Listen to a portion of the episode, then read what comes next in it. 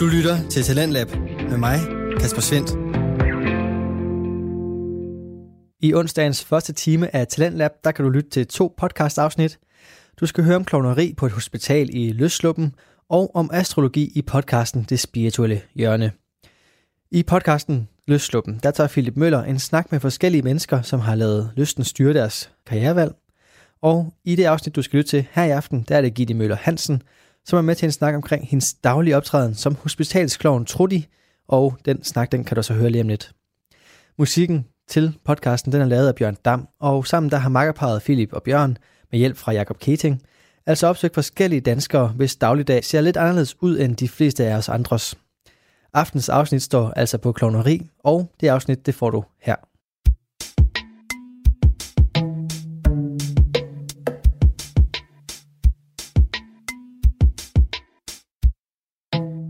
Velkommen til Løsluppen, en podcast om passion, inspiration og alt det derimellem. Mit navn er Philip Møller, og jeg synes, det er mega sejt, når nogen tør tage ansvar for deres drømme, udleve deres passion og lade lysten drive værket gennem fascination og nysgerrighed. Men hvad er passion overhovedet, og hvordan kommer passion til udtryk i menneskers liv? Det vil jeg gerne blive klogere på. Derfor har jeg grebet mikrofonen og er taget ud for at snakke med forskellige mennesker, der hver især inspirerer gennem deres passion. Hun er en værre ballademager. Hun elsker at være sammen med børn, når de skal igennem svære ting. Og så tænker hun med sit store klovnehjerte. Gitte Møller Madsen, eller Trudy, er ikke en helt almindelig klovn. Hun er en hospitalsklovn. Jeg er hverken læge, sygeplejerske eller vor herre. Jeg er en klovn, der kan hjælpe med at få dem igennem procedurerne, lave et lille stemningsløft, og så lave små frikvarterer for dem.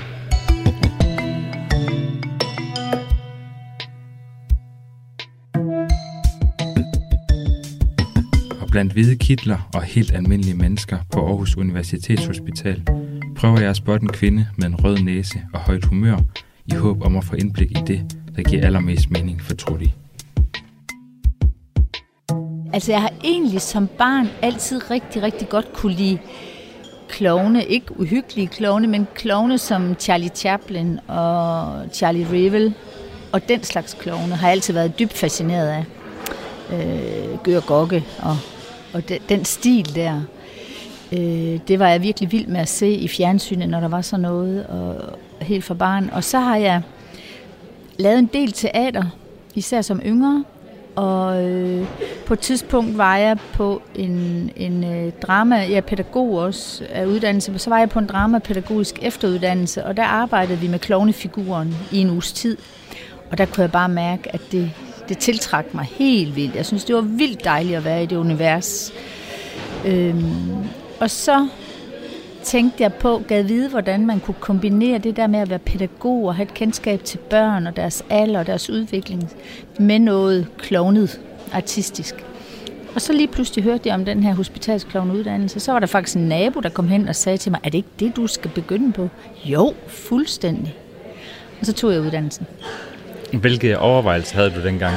Kan du huske det, da du besluttede dig for, at nu skulle du være hospitalsklovn?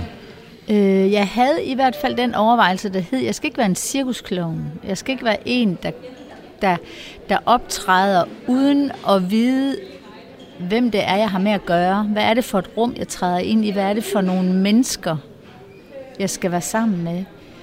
at, at ligesom at den del, at jeg, jeg havde virkelig meget lyst til at hele min pædagogiske, empatiske del med i det her arbejde. Og det var det, der var så fin kombination i forhold til det at være hospitalskloven, fordi, fordi det skal man kunne.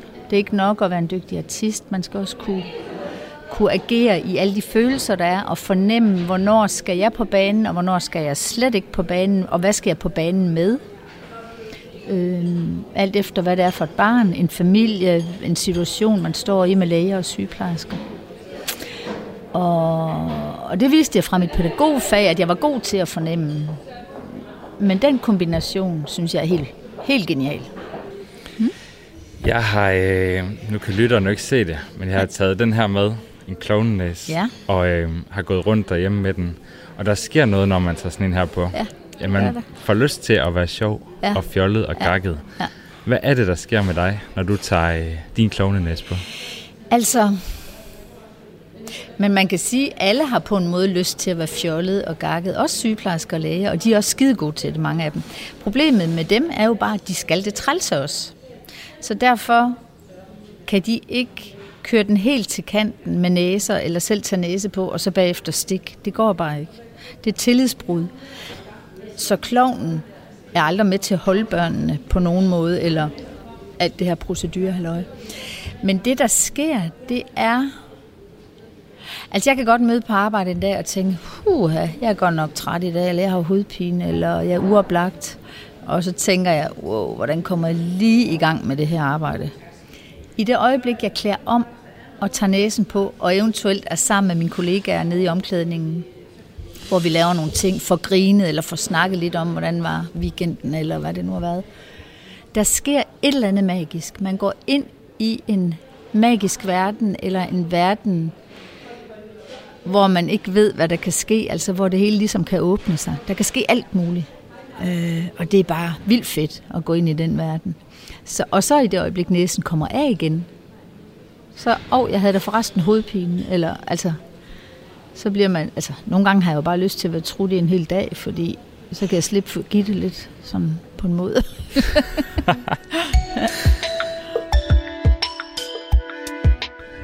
Trudy, har du nogle særlige kendetegn? Ja, jeg har i hvert fald et. Og det er, at jeg har sådan nogle små lykkesten, som er... Du kan få lov at se en. Ja. Det er sådan nogle små blå lykkesten af glas. Ja. Øh, og jeg siger ikke, hvor de kommer fra. Det er et hemmeligt sted. Men dem giver jeg børnene. Hvis de er meget nervøse, så siger jeg, hey, du må godt få en lykkesten af mig. Hvis du holder den i hånden, så kan den tage det nervøse. Og så spørger jeg nogle gange, hey, har du prøvet at få panofiltabletter? De tager hovedpine. Den her, den tager det nervøse. Og jeg har delt virkelig mange ud. Jamen mange, mange, mange hundrede lykkesten gennem de her mange år. Og de er virkelig glade for dem. Der er nogen en gang oplevet simpelthen at blive kontaktet, fordi der var en, der havde mistet sin lykkesten, om jeg havde en ekstra, jeg ville sende med posten. øhm, og jeg har også givet dem til masser af voksne mennesker, fordi det på en måde er det også noget af det, der hører kloven til, at på en måde er det lidt en lille smule i familie med shamanismen, altså det der med at overlade det til noget andet og hjælpe. At der er noget andet, der kan hjælpe, når du virkelig er ude at skide. Og det kan en lykkesten for eksempel. Og især hvis den bliver givet af en figur, der har magien over sig. Fordi der var en sygeplejerske, der endda havde spurgt om, om de måtte få et par lykkesten til at ligge til de dage, hvor jeg ikke var der. Og det måtte de selvfølgelig gerne. Så kom hun efter et par uger og sagde, Trudy, de virker ikke, når vi giver dem. Og det er fordi, de har jo en anden agenda. De skal gøre de her ting med børnene, ikke? Så børnene er ikke helt med på det der med, ah, jeg ved ikke lige, om jeg tror på, men hvis der kommer en klovn fra den magiske verden og giver, så kan det bruges til noget. Jamen, det er en af mine kendetegn, vil jeg ja. sige. Der er mange andre, der også giver lykkesten. Ja. Jeg tror, jeg er den, der startede det op i sin tid. Gammel hedder jeg? ja, hvor gammel hedder du til forret? Nej, hovedret. Um, Eller? er nok en ski, om du sagde. er du en ski, om du sagde Det er ret vildt, hvor tæt en relation et barn og en hospitalsklovn kan få. Trudy understreger også vigtigheden i at være ægte. Først der bliver det nærværende og giver rum til leg. De her børn, de er jo så forskellige og, mm. og har forskellige sygdomme og, og døjer med noget forskelligt. Hvordan forbereder du dig egentlig til, hvis du skal ind til, til fem forskellige eller flere? Men altså, det er egentlig det, der, der er meget ved, med det her arbejde, at forberedelsen handler egentlig mest om ikke at forberede sig ret meget. Altså, typisk ved jeg ikke så meget om, hvad de fejler, når jeg kommer ind på en stue. Øh, og, og altså, det er på en måde at gøre sig tom i virkeligheden. Hvis jeg begynder at vide for meget om en sygdom, så begynder Gitter at forholde sig mere end Trudy. Og, og så bliver det med et helt andet mindset, jeg går ind på stuen. Men, men hvis jeg ligesom bare holder mig åben og interesseret og nysgerrig og finder ud af, okay, det barn der. Hun har godt nok hele hovedet bundet ind i en kæmpe bandage, men jeg kan se på hendes øjne, at hun gerne vil have, at jeg går ind. Så behøver jeg egentlig ikke forholde mig ret meget mere til det andet. Hun vil noget med mig, og det siger jeg ja tak til og går i gang med, hvad det nu måtte være. Eller vi gør, vi er jo tit to og to, og nogle gange er vi, er vi alene. Det er meget forskelligt, men... Mm. Jeg tænker også, at klovne, de er jo som regel glade og fjollede. Men er der ikke også meget øh, hårdt arbejde, sådan bag masken? Jo, altså...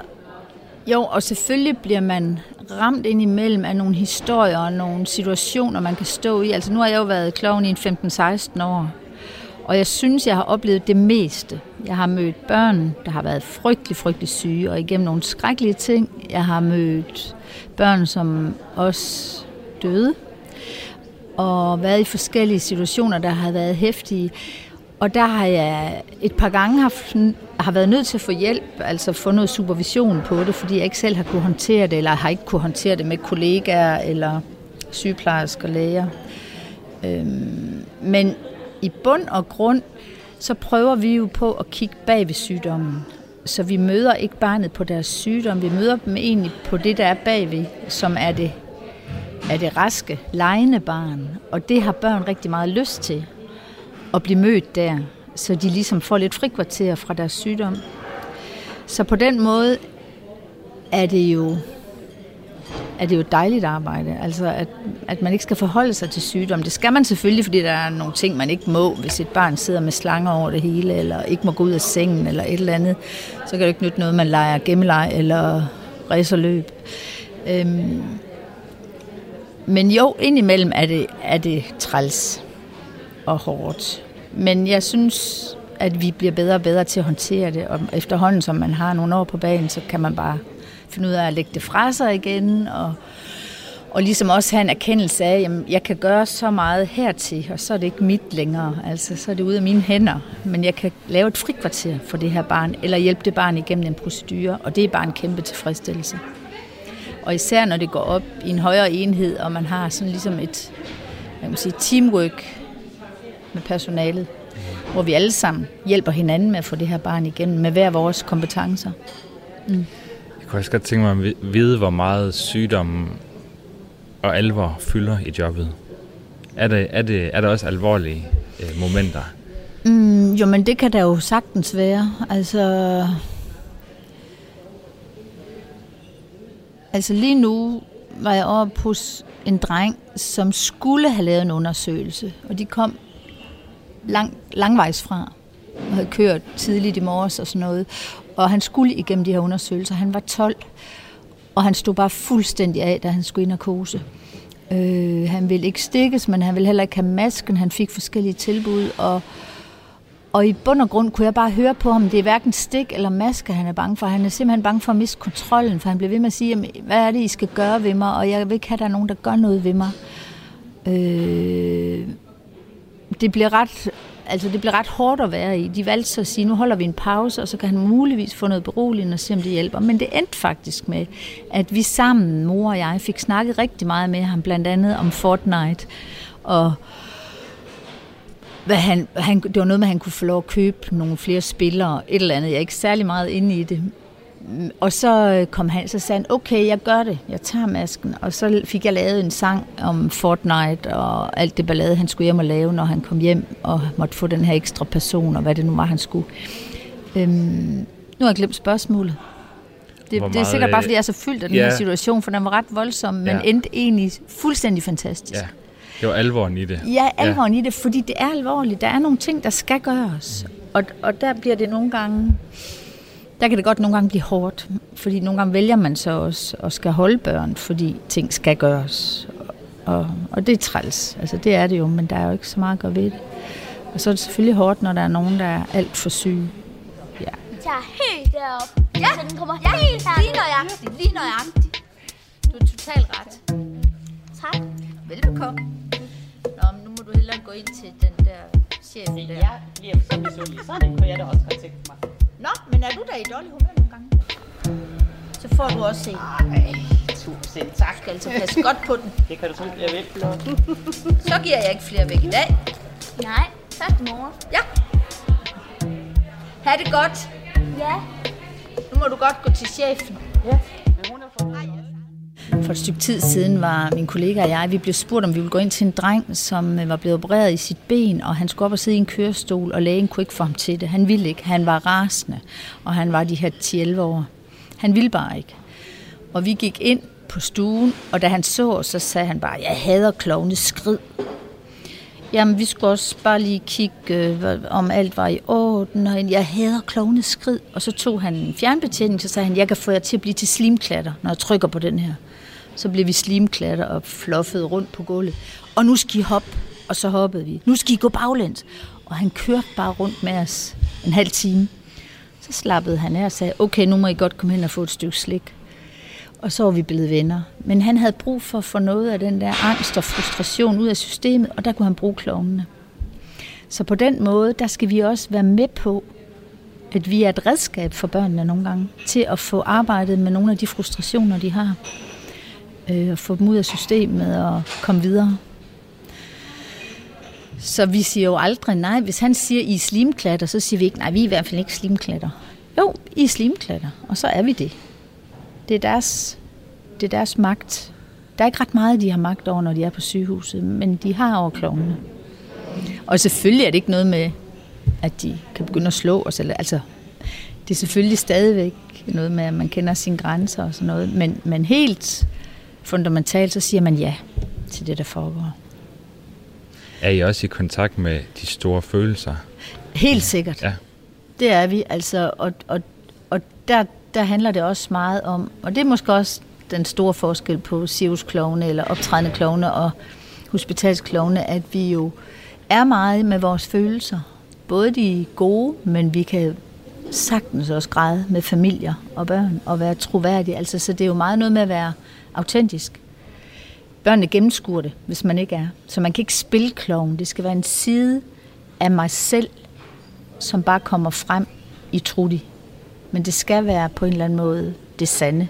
Ellers så gennemskuer de det, og så får man bare fingeren ud. Fyret. så det er meget vigtigt. Mm. Har du nogensinde oplevet en form for afvisning? Ja.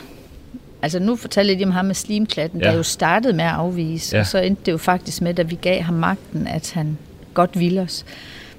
Og i øvrigt sad op i kørestolen, da lægen kom ind senere på dagen.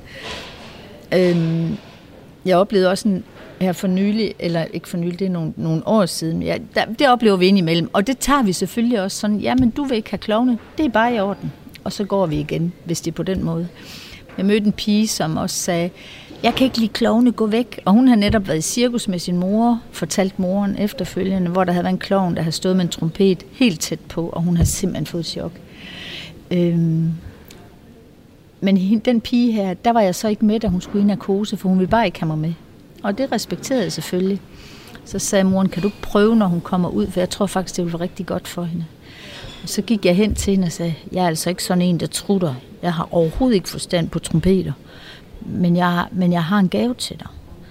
Og det var så sådan en lykkesten der, hun kunne få os. Og, og jamen, så fik vi bare gang, og det endte med, at hun slet ikke ville hjem. Hun sagde, ej, her er virkelig hyggeligt, må jeg godt blive her? Og, men selvfølgelig er der afvisninger, der kan også være voksne, der ikke vil have, altså forældre, der ikke vil have. Vi skal med ind. Øh, jeg havde kontakt med en pige i en længere periode, men på afstand. Hun var seks år, og hendes far, hun havde også fået konstateret kræft, og han synes bestemt ikke, at der var plads til en klovn, fordi de var ramt familien, og han var rystet, og det er helt forståeligt. Så jeg holdt mig på afstand, når jeg var på afdelingen med hende, vinkede lidt til hende, og jeg kunne bare se, at hun ville rigtig gerne. Men jeg var nødt til at respektere fars nej. Og så var der en dag, hvor hun skulle ind og have taget noget blod ud, og de kunne ikke få det til at lykkes. Så sagde hun, ej, Trudy, kom ind. Og hun var rigtig ked af det, og det var ved at gå lidt i, i hårdknude det hele. Og så sagde faren, okay, Trudy, så kom ind. Og så sidder du der. Ja, jeg kunne virkelig mærke, at han skulle have styr på mig. Du skal bare sidde der. Ja, det gør jeg.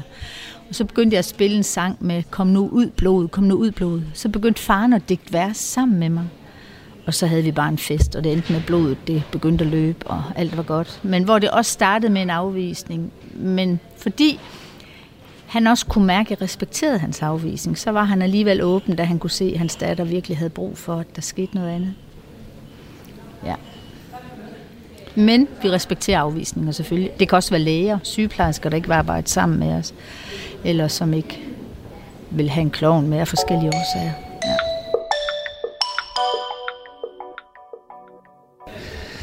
Øhm, altså den her podcast, den er jo også til for at inspirere andre. Mm. Øhm, så jeg spørger øh, de gæster, jeg har med, om de har et godt råd øh, i forhold til at kunne øh, udleve deres passion, andres mm. passion, eller lige ture sådan at tage det spring for at, at komme til at lave det, der gør dem allermest glade.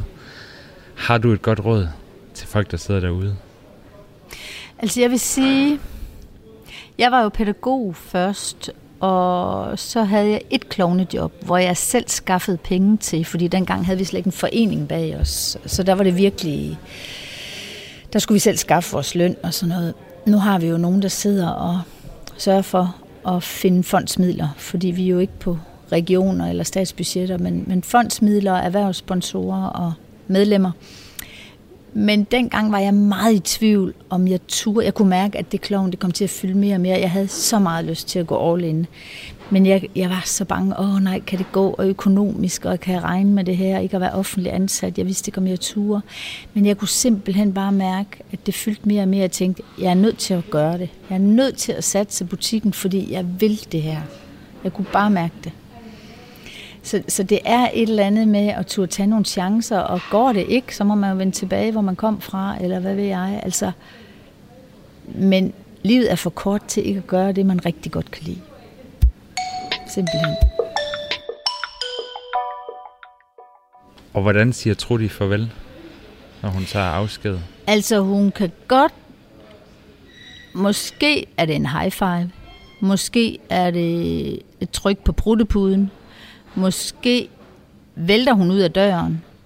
Måske siger hun, have det godt, men kasket er bedre. Det kan være mange måder. Det er igen noget med, hvad må det barn bedst kan lide. Måske slutter vi af med et ordentligt brag, eller ja, hvad som helst. Så det kan være mange måder at sige farvel på, men der er altid en måde. Øh, altså man skal altid få sagt farvel, men det behøver ikke at være et farvel. Det kan også være at falde ud af døren. Mm. Skal vi ikke uh, give en high five? Jo, lad os gøre det. Og så sige tak for nu. Ja. Mm. Har du ikke lyst til at spille en uh, farvelsang? Jo, det vil jeg da gerne. Af en art, som vi kan få med?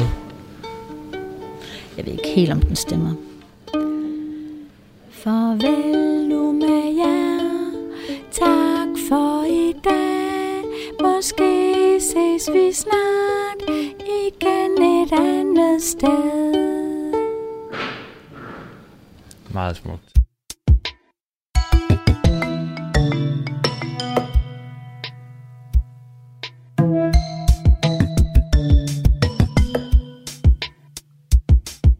Tak fordi du har lyttet med. Tak til Bjørn Dam og Jakob Kadin for hjælp til lyd og lyddesign. Og tak, hvis du vil dele den her podcast med dine venner. Tak for nu.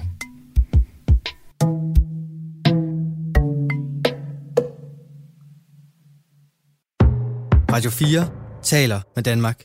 Det var aftens første podcast-afsnit, og det kom fra podcasten Løsluppen. Denne aftens andet afsnit, det kommer fra podcasten Det Spirituelle Hjørne, hvor verden anne Sofie Packard har inviteret gæsten Lilian Jensen med ind til at forklare, hvad astrologi er for noget. Podcasten Det Spirituelle Hjørne er udkommet siden september 2018, og emnerne i den, de spænder vidt. For her der snakkes der både omkring yoga, healing, krystaller og meget, meget mere inden for det spirituelle. Og i aften, der kan du altså høre om astrologi, og det afsnit, det kommer her. Du er landet i det spirituelle hjørne, en podcast for dig, som er nysgerrig på alt det, der ikke nødvendigvis kan måles og vejes. Jeg hedder Anne-Sophie. Velkommen til. Jeg sidder her med dig, Lilian. Du er astrolog, og det har du været i over 40 år. I over 40 år. Tak fordi jeg måtte komme. Jeg er velbekomme. Jeg har jo planer om, at vi skal optage flere afsnit sammen, fordi mm. at du ved rigtig, rigtig meget om astrologi. Mm. Øh, men jeg tænker, at i dag så skal det være sådan den der sådan lidt overordnet, sådan, hvad er astrologi overhovedet? Hvis man bare sådan lige er tændt for den her podcast, og slet ikke ved, hvad det er, yeah. så kunne det måske være meget ret lige at få sådan en introduktion til, hvad er det? Yeah. Hvad kan vi bruge det til? Yeah. Men vil du ikke, inden vi går i gang med at snakke hardcore om astrologi, vil du så ikke hurtigt forklare, hvem du er? Jo, det kan jeg godt. Øh, jeg er leder af IC-instituttet, øh, som er en meget gammel skole. Den er 60 år gammel. Vi fejrer 60 års jubilæum her i januar. Det er den ældste skandinaviske skole med et højt fagligt niveau. Vi uddanner astrologer og har også specialkurser i, i alt muligt andet relateret til astrologi.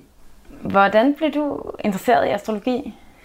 Jeg mødte en ung fyr, en kæreste, jeg havde kortvarigt, og han kunne fortælle en masse. Han fik at vide, at jeg var skytte, og så kunne han fortælle en masse om mig. Altså, sådan, jeg er ikke typisk skytte, vel? Jeg er det inde i, men jeg var meget genert øh, på det tidspunkt. Og jeg var sådan, wow, kan han sige det om mig, så vil jeg lære astrologi. Ikke? Jeg var 17 år, og så øh, gik jeg i gang med, at, hvad jeg kunne låne på biblioteket. Og der så jeg i et blad, at der var undervisning på, øh, det hed ikke Irene Christensen Institut dengang, men det var Irene, der havde øh, undervisningen. Så der startede jeg tilbage i hvad? Jeg kan dårligt nok huske. 74, 75, 74. Og så mødte jeg min nuværende mand i 75 på et astrologihold, fordi han læste også astrologi. Så det var jo herligt. Ja. Det er en ret fin historie. Ja, så har man en at dele astrologien med, fordi der er mange, der læser astrologi, de står meget alene, for familien bliver rigtig træt af at høre om stjernetegn og planeter. Så man har brug for nogen ligesom at, at spare med. Og men der findes heldigvis også nogle forskellige øh, øh, organisationer, hvad det hedder, øh, foreninger, hvor man kan komme og dyrke sin astrologi sammen med nogle ligesindede. Så man ikke bare sidder helt alene og føler yeah. sig som en kæmpe nørd. Ja, præcis. Men i dag har man jo vildt mange muligheder, fordi at der er nettet. Ikke? Altså, der, du kan gå i grupper med andre og diskutere, og du kan lære det på nettet. Du kan alt muligt på nettet. Nej. Men selvfølgelig får man mere ud af det, når man er til stede sammen med nogle andre og kan stille nogle spørgsmål og mærke energien. Taler, taler I meget om astrologi så derhjemme? Der er det en mand. Ja, yeah, altså det, det er jo næsten hele tiden med. Man kan næsten ikke lave noget uden at astrologi er i baghovedet. Ikke? Og nogle gange kunne jeg godt tænke mig bare at lukke det helt ude. Ikke? Altså når man står og dyrker gulerødder, så kan det godt være rart, at astrologien ikke bare er med. Men til andre tider, så er det jo bare dejligt. Den er en livsledsager. Ikke? Det er en evig interesse. Den bliver man aldrig færdig med og man bliver ved med at lære nyt. Ja, men hvad, altså, hvad er det, sådan, hvad er det ligesom, der tiltaler dig ved det? Hvad tror du, det er ligesom? For, for mig er det meget noget med at, at lære sig selv at kende. Det er selvudvikling, det er sådan erkendelse omkring, jamen, hvem er jeg, og hvorfor er jeg, som jeg er, og hvorfor møder jeg de ting i livet, som jeg møder, og astrologien er fantastisk på det punkt til at, ligesom at kaste lys over, hvad er det? Hvad er, hvad, hvad, er, hvad er mit liv? Hvad kan den sige om mit liv? Den er ikke, hvad skal man sige, objektiv at sige, du øh, falder og brækker benet på fredag, men den fortæller noget om nogle energier, som er aktive, og, og nogle temaer, du har i dit liv. Ikke?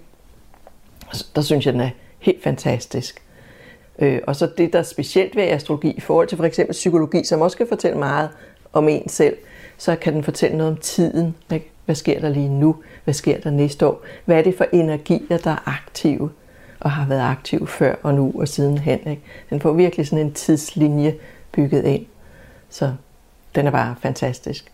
Og så er der en anden type astrologi, som er mere magisk, den der hedder øjebliksastrologien, øh, hvor man stiller et horoskop op for et spørgsmål eller en situation.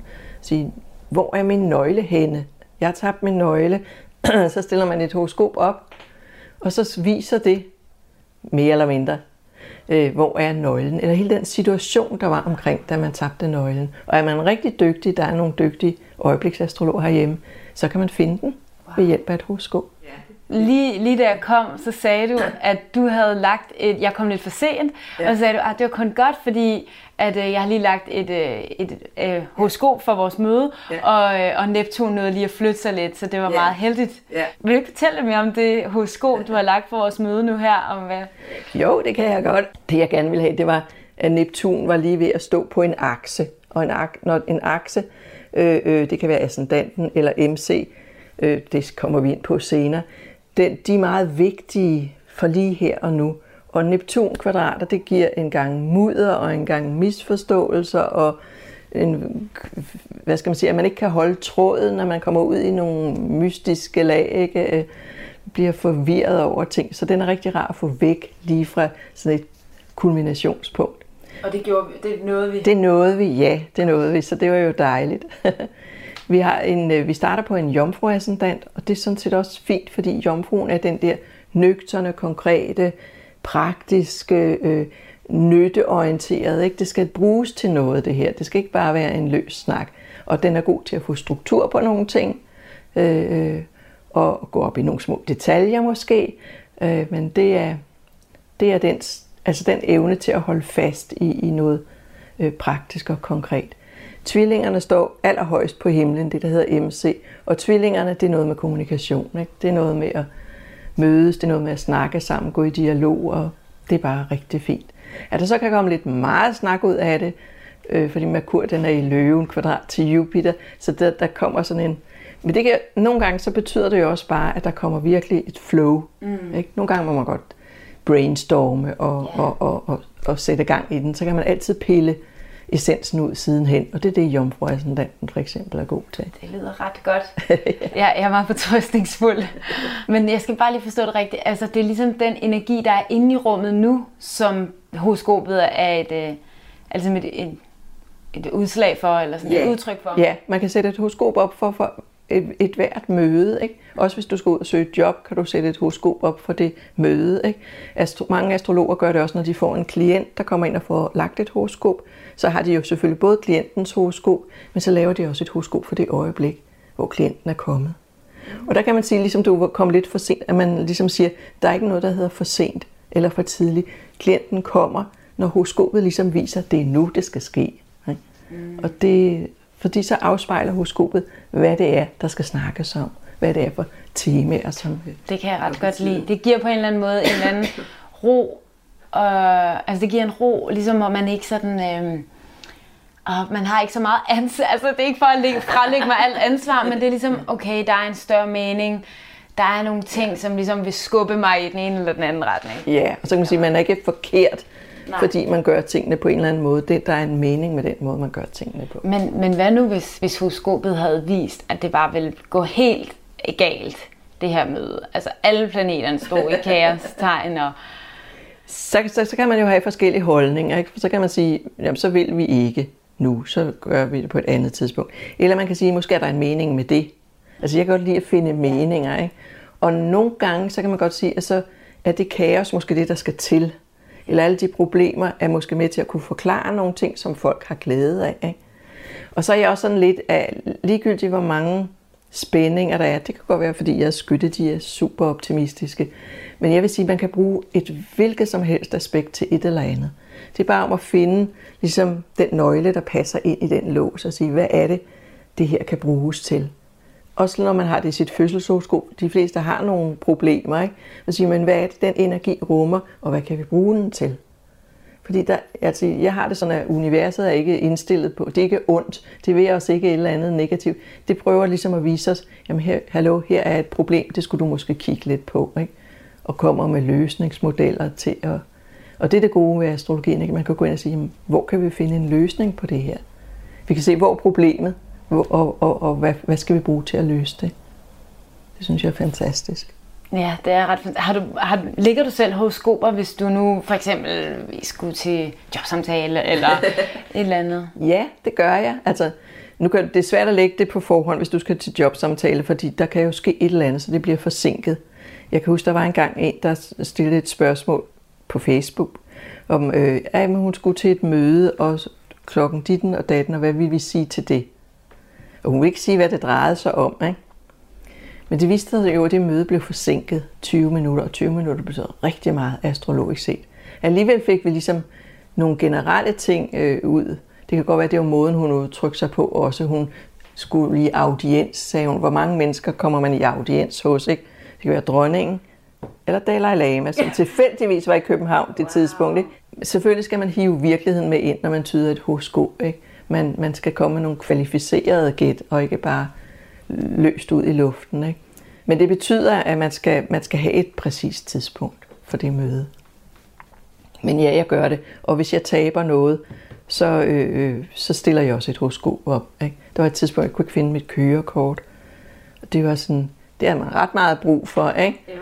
Og så tænkte jeg, hvor søren er det, jeg lidt alle vegne. Så stillede jeg et horoskop op, og så spurgte en anden øjebliksastrolog. Jeg er ikke specielt dygtig. Stillede du, stillede du så øh, horoskopet op for det øjeblik, du havde mistet det, eller for det øjeblik, Nej, for det kunne jeg ikke vide. Eller, eller det, det øjeblik, den tanke kom ind, at jeg stiller et horoskop. Jeg spørger horoskopet, hvor er mit kørekort?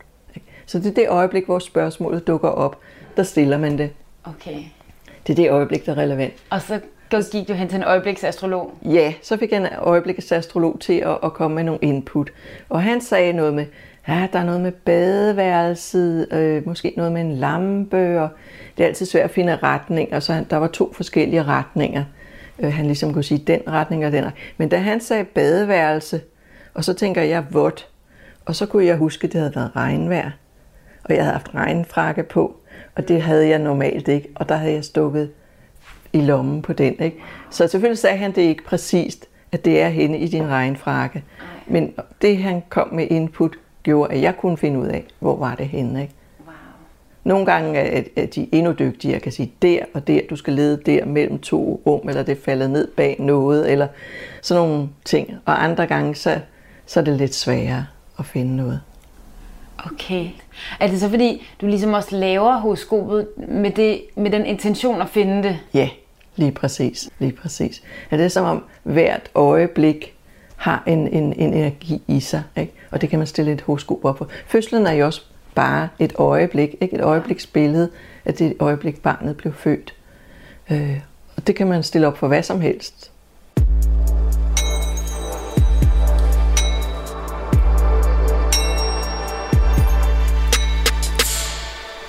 vil du ikke forklare sådan helt sådan, altså, hvad, hvad, hvis man nu bare ikke aner, hvad, hvad et horoskop er? Jo, det vil jeg gerne. Altså i virkeligheden er det jo et billede, et snapshot af himlen, lige nøjagtigt på det tidspunkt, hvor man blev født, eller hvor man stiller et spørgsmål nu. Ikke? Og det viser øh, øh planeterne, solen og månen og, og, og, og Mars og Venus, alle planeterne, og hvor hen de er på himlen? Er de oppe over horisonten, er de nede under horisonten? Hvor er de henne? Det er simpelthen et, et øjebliksfotografi af himlen. Og så, så astrologen kigger selvfølgelig stjernetegnene, som er lidt anderledes end stjernebillederne. Stjernetegnene øh, øh, er egentlig bare en, for at måle, hvor er planeterne henne i forhold til hinanden. Øh, så man, har, man, man deler en cirkel op, en cirkel på 360 grader, deler man op i 30 graders bidder, og kalder dem så tyren, væderen, fiskene, alle de her sådan, forskellige stjernetegn.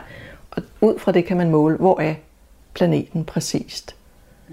Og det vil sige, at vi er et eller andet stjernetegn. Nu er du væder, jeg har skytte. Så betyder det bare, at solen står i det område af himlen, som, som hedder væder eller skytte, eller hvad tegn man nu er. Mm. Så, øh, så der er ligesom der er fire lag i et horoskop. Der er stjernetegnene, som er sådan grundenergi, en psykologisk energi, vi har. Og derfor vi alle sammen kan mærke, at vi er det tegn, vi er, selvom vi også er en masse andet. Ikke? Øh, så er der planeterne, solen og månen og de otte planeter, som vi bor her. Der kommer flere og flere til efterhånden, øh, som har en, en, ligesom en energi i sig selv. De er jo en, de er en lille krop, der farter rundt derude og har et eller andet bestemt ærende. Ikke? Mars er krigsguden, ikke? eller den, som laver aktivitet. Ikke? Merkur er den, der bringer nyheder og kommunikerer. Så hver planet har ligesom en energi i sig. Så er der noget, astrologerne kalder huse. Vi inddeler også horoskopet i sådan 12 bidder, lavkagebider af forskellig størrelse. Øhm, det er simpelthen, hvor på jorden tingene foregår. Det er simpelthen ligesom man lægger et net ned over jorden og siger, okay, vi har en horisont, her står solen op, her går den ned, her står planeterne op og går ned. Og vi har det højeste punkt på himlen, det er det astrologerne kalder MC, og det laveste punkt ved midnat, det kalder de IC. Og så deler de ellers resten af biderne ind i, så der kommer 12 bidder. Og det er ligesom, det fortæller noget om vores liv her på jorden. Om vores job, om vores pengesituation, parforhold, øh, kreativitet, alt muligt konkret. Så ligesom man hiver øh, planetenergierne helt ned på jorden og siger, hvad bruger vi dem til i vores hverdag? Og det sidste lag på horoskopet, det er det, man kalder aspekter. Det er sådan nogle røde og grønne streger, der går mellem planeterne. Det siger ligesom lidt om, om planeterne er på god fod med hinanden, om de kan snakke sammen, om der er spænding, og de diskuterer og slås, øh, eller om nogle gange er der en planet, der slet ikke har nogen øh, aspekter, nogen tråde til nogle af de andre, så står den ligesom helt alene og, og bliver koblet fra. øh, og kan så give problemer på den måde, eller give nogle ressourcer, man pludselig opdager. Øh, ja, det er sådan nogenlunde grundenergien i et, hvad et horoskop er. Okay, og det er ligesom det, det, som man som astrolog kan læse en helt uhyggelig masse ud fra, eller, eller hyggelig, jeg ved ikke, hvad, hvad man skal sige, men øh, det er det, man kan få enormt meget ud af. Det skal vi også... Prøv, prøv bare at se bag dig, øh, øh, hvor mange bøger der står her. Det er astrologibøger. Wow, der er rigtig, rigtig mange bøger. Ja. Jeg tror, Jeg tror, der er omkring 3.000. Det er astrologibøger.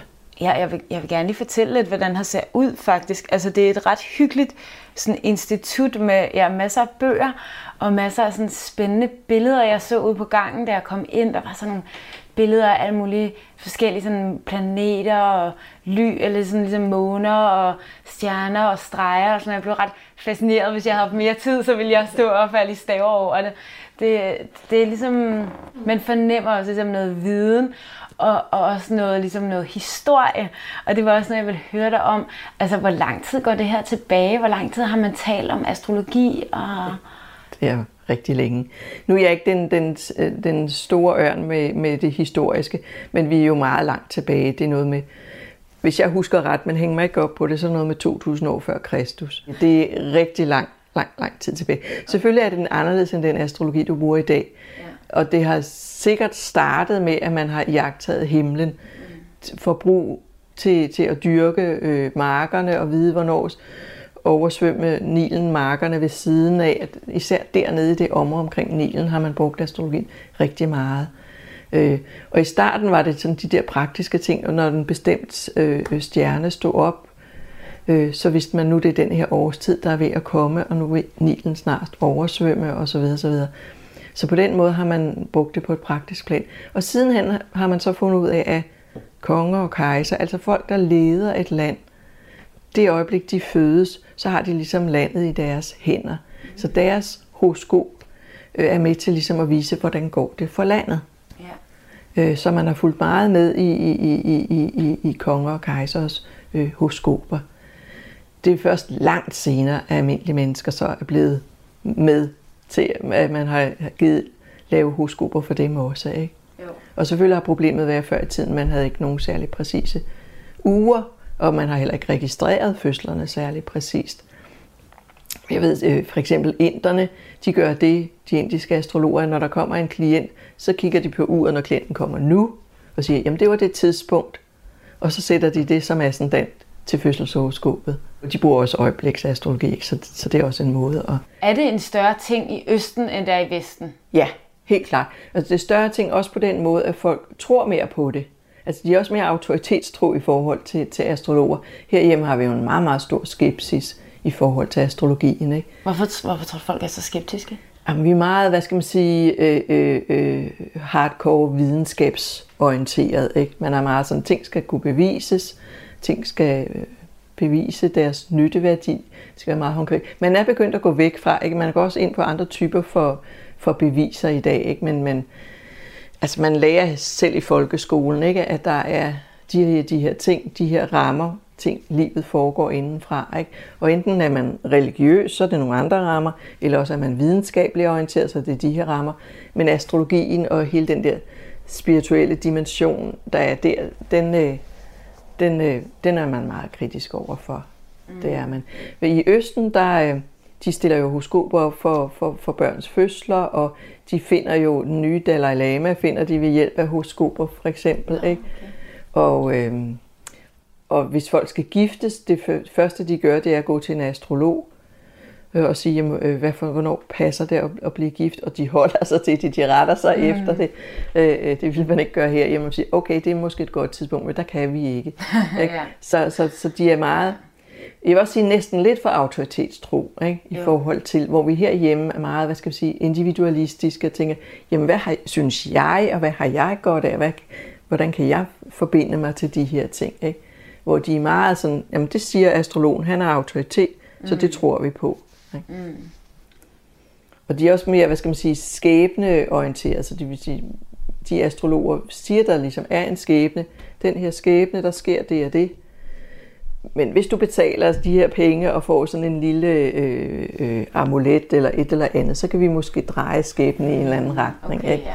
Hvor vi herhjemme, der er det meget mere frihedsbetonet. Ikke? Vi tror på den frie vilje i forhold til skæbnen. Ja, og måske også, at horoskopet er mere potentialer. Altså, mm. der er potentiale til, at det her ja. kan blive et godt møde, men hvis du Ja. virkelig ikke vil have det til at blive et godt møde, så kan du, godt, så kan du sagtens Ja. ødelægge det. Det skal du være fri ja. til at gøre. Ja, lige ja. præcis. Ja. Ja. Også lige sådan, hvis, hvis, hvis en astrolog forudsiger, at der, er- der er mulighed for en partner, en der gerne har vil have en partner. Ikke? Men hvis vedkommende bliver siddende derhjemme og siger, om der kommer dukkende en partner op, så sker der jo ikke noget. Altså man skal også selv gøre noget for at, at, at udleve det her horoskop. Ikke?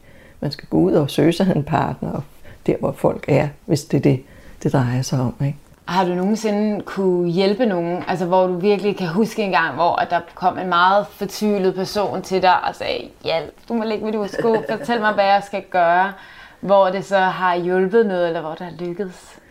Ja, det er lidt svært at sige, ikke? Øhm, fordi jeg er meget, jeg, jeg, og det tiltrækker jeg jo nok også øh, folk med meget problematiske horoskoper, ikke?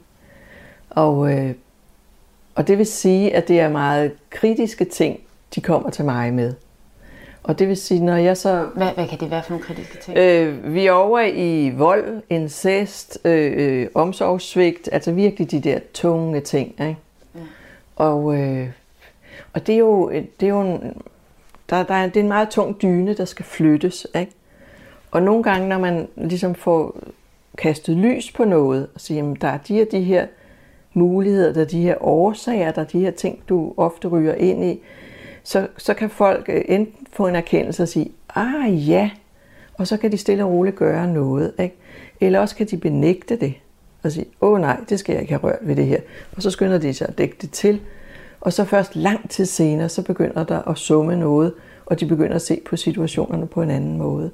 Altså den stærkeste oplevelse, jeg havde, det var så ikke en, en hvad skal vi sige, privat øh, klient. Det var et, et kursus for netop meget hårdt belastede mennesker. Ikke? Mm. Og de skulle møde op og sætte et kryds, for ellers fik de ikke deres dagpenge, eller hvad det nu det var. Ikke? Og der var cirka hvad var der, 12 kvinder, hvoraf hovedparten var incestoffer, så var der en voldsoffer, så var der en med alkoholiske forældre, og så var der en med syge forældre, som slet ikke havde kunne tage sig af hende, fra hun var helt lille. Så virkelig sådan ja. tunge ting. Ikke? Ja.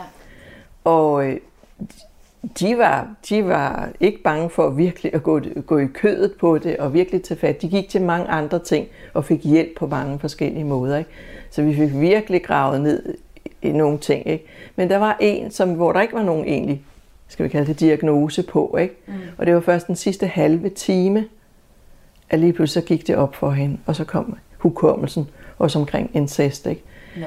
Og det vil sige, at hvorfor hun havde alle de problemer, hun havde, og hvorfor hun havde det forhold til sin psykolog, at der var noget med, at hun skulle altid sidde helt hen ved døren, så hun kunne komme ud ja. først. Ikke? Så hun havde en hel masse måder at være på, som hun egentlig ikke helt forstod. Og det kunne du se, kunne du se det i hendes horoskop? Jeg kunne se i horoskop, at hun... Men jeg satte den måske også i den sammenhæng, fordi at der var så mange andre. Så det lå ligesom i den tid, mm. hvor vi startede det her kursus, mm. med så mange, der havde de her hårdt belastede øh, øh, liv. At øh, altså, så var det oplagt at tyde hendes horoskop ud, hvor det, hun havde de samme, de samme spændinger, som mange af de andre havde. Mm. Så den, hun fik åbnet for posen. Ikke? Men jeg har jo ikke snakket med hende efterfølgende. Hvor, var det for meget? Var det tilpas? Forstod hun sit liv pludselig? Eller, eller hvad? Ikke? Det var virkelig sådan en, en øjenåbner for hende, men, men det kom jo meget pludselig. Ikke? Hun havde så den der gruppe af kvinder, fordi de fortsatte jo de her kurser, men stadigvæk, man sådan, der er blevet åbnet for en pose ja. der, der måske skulle være åbnet lidt langsommere. Ja. Så det er nogle af de ting, som, som kan ske. Så har jeg måske en tro på, at det sker, når, når man er moden til det. Ikke? Men derfor er det stadigvæk rart at vide, at de har en eller anden, at der er nogen, der holder hånden under dem, så de kan komme videre i deres liv, at det ikke slår dem ud. Ja. Men det siger noget om, hvad astrologi kan. Ja. At det virkelig kan, kan komme ned til, til nogle virkelig dyblæggende ting. Hvor, hvor ser du ligesom astrologi i fremtiden? Nu sagde du ligesom, at det der med i skolerne, at man enten så er du videnskabsbaseret, eller også så er du troende, og så tror du bare, har ikke noget at basere det på, hvor, hvor spiritualitet handler jo måske mere om sanserne og ting, man fornemmer. Øh, hvor ser du det i fremtiden? Jamen, jeg, sy- jeg synes allerede, det sker for eksempel i videnskaben. Ikke? Efterhånden begynder den at nærme sig troen på en eller anden måde. Jo, jo mere de undersøger øh, øh, de her mindre og mindre partikler og, og, og er, oplever, at partiklerne er påvirkelige over for den, som laver forsøgene, og, og en partikel kan både være bølge og partikel, og alle de her fantastiske ting, de opdager efterhånden, det er som om, de begynder at nærme sig astrologiens måde at se tingene på. Så jeg, jeg tror på, at det smelter sammen på et eller andet tidspunkt. Ikke? Og jeg tror også, at, at øh, de folk, som har fået foden inden for astrologien, og lige pludselig blevet nysgerrige, jeg tror ikke, de slipper den ikke igen. Fordi de opdager, hosa, der er en helt univers her, som kan noget. Ikke? Og det er ikke bare et spørgsmål om hardcore beviser, øh, øh, men, men at de oplever, at de bliver set og hørt, og de kan mærke sig selv og forstå sig selv. Og, og efterhånden så tror jeg, det vil sprede sig rigtig meget. Jo flere, der får en god oplevelse af at astrologien, har en betydning. Ja, helt sikkert. Ja. Og måske også i takt med, at det er blevet nemmere at tilgå den her viden, fordi som du også siger, det er på nettet, og du kan læse om det alle mulige steder. Ja, lige præcis. Problemet for astrologien er så også, at vi har alt den... Øh, altså, der er rigtig meget øh, pjat og plat og overflade, ikke? Altså, nogle ting er, er fine nok. Der er jo de her soltegnshoroskoper i ugebladene, ikke? Og hvis de er lavet af en dygtig astrolog, så har de noget på sig. Ikke? Men det er stadigvæk, altså du deler hele verdens befolkning op i 12 bunker, ikke? Og det er klart, at den der 12. del, Ja. de oplever jo ikke det samme. Nej. Det gør de ikke. Men de kan godt have en grundenergi, der er den samme. Ikke? Øh, men nogle gange er det jo ikke en astrolog, der laver de her. Så er det en journalist på bladet, den, Ja, okay. ikke? Som, som bare skriver et eller andet, hvad man nu kan finde på. Ikke? Man kender jargonen, så skriver man lidt af det samme. Ikke? Ja, fordi det er tit det, når jeg sådan siger til folk, at jeg interesserer mig for astrologi, og synes, det er enormt spændende, så er de bare sådan, åh, jeg synes, det er så generelt. De er bare sådan lidt, ah, men det er jo bare det samme, bare alt det passer på alle, og der står, at øh, der vil ske noget godt for mig, hvis jeg er åben over for det. Ja, selvfølgelig. Et eller andet, altså. Ja, også fordi altså, det er sjovt, for det er som om folk i dag, de kun tror, at astrologi er ugeblads mm. horoskoperne. Ikke? Mm. Øh, før, at, vi skal ikke mere end, hvad skal vi, 10 år tilbage, 20 år tilbage, så vidste Gud og hver mand, at de havde en ascendant.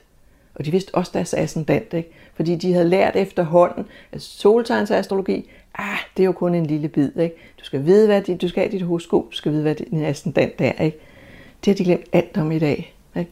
Så hvad for noget? Ikke? Ja. De tror kun, de er den der lille, lille bid, ikke? hvor ascendanten og månens position er lige så vigtig som den her sol i det stjernetegn, den nu er i. Ja. Hvordan hænger astrologi sammen med ligesom, andre spirituelle retninger? Eller, eller hvad- man skal kalde det. Ja, eller alternative. De behøver ikke at være spirituelle. Øh, øh, for eksempel sådan som håndlæsning kan være helt konkret praktisk, ikke? og lige sådan grafologi.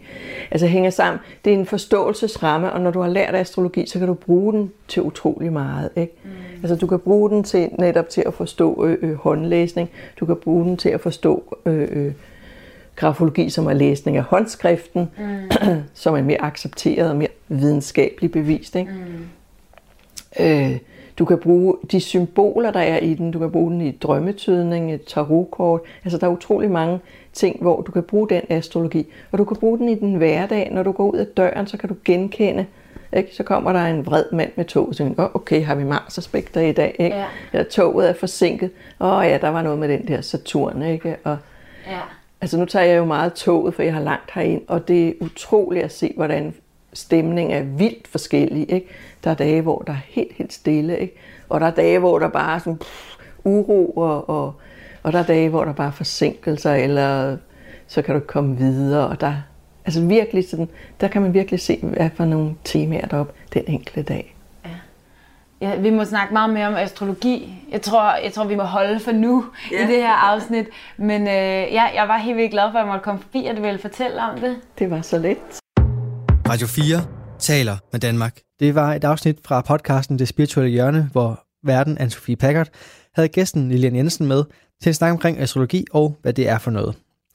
Det var denne times sidste podcast afsnit, og jeg skal huske at sige, at hvis du har en fritidspodcast, og du har lyst til at dele den med alle os andre her i programmet, så kan du gøre det ved at udfylde den her formular, som du kan finde inde på radio4.dk.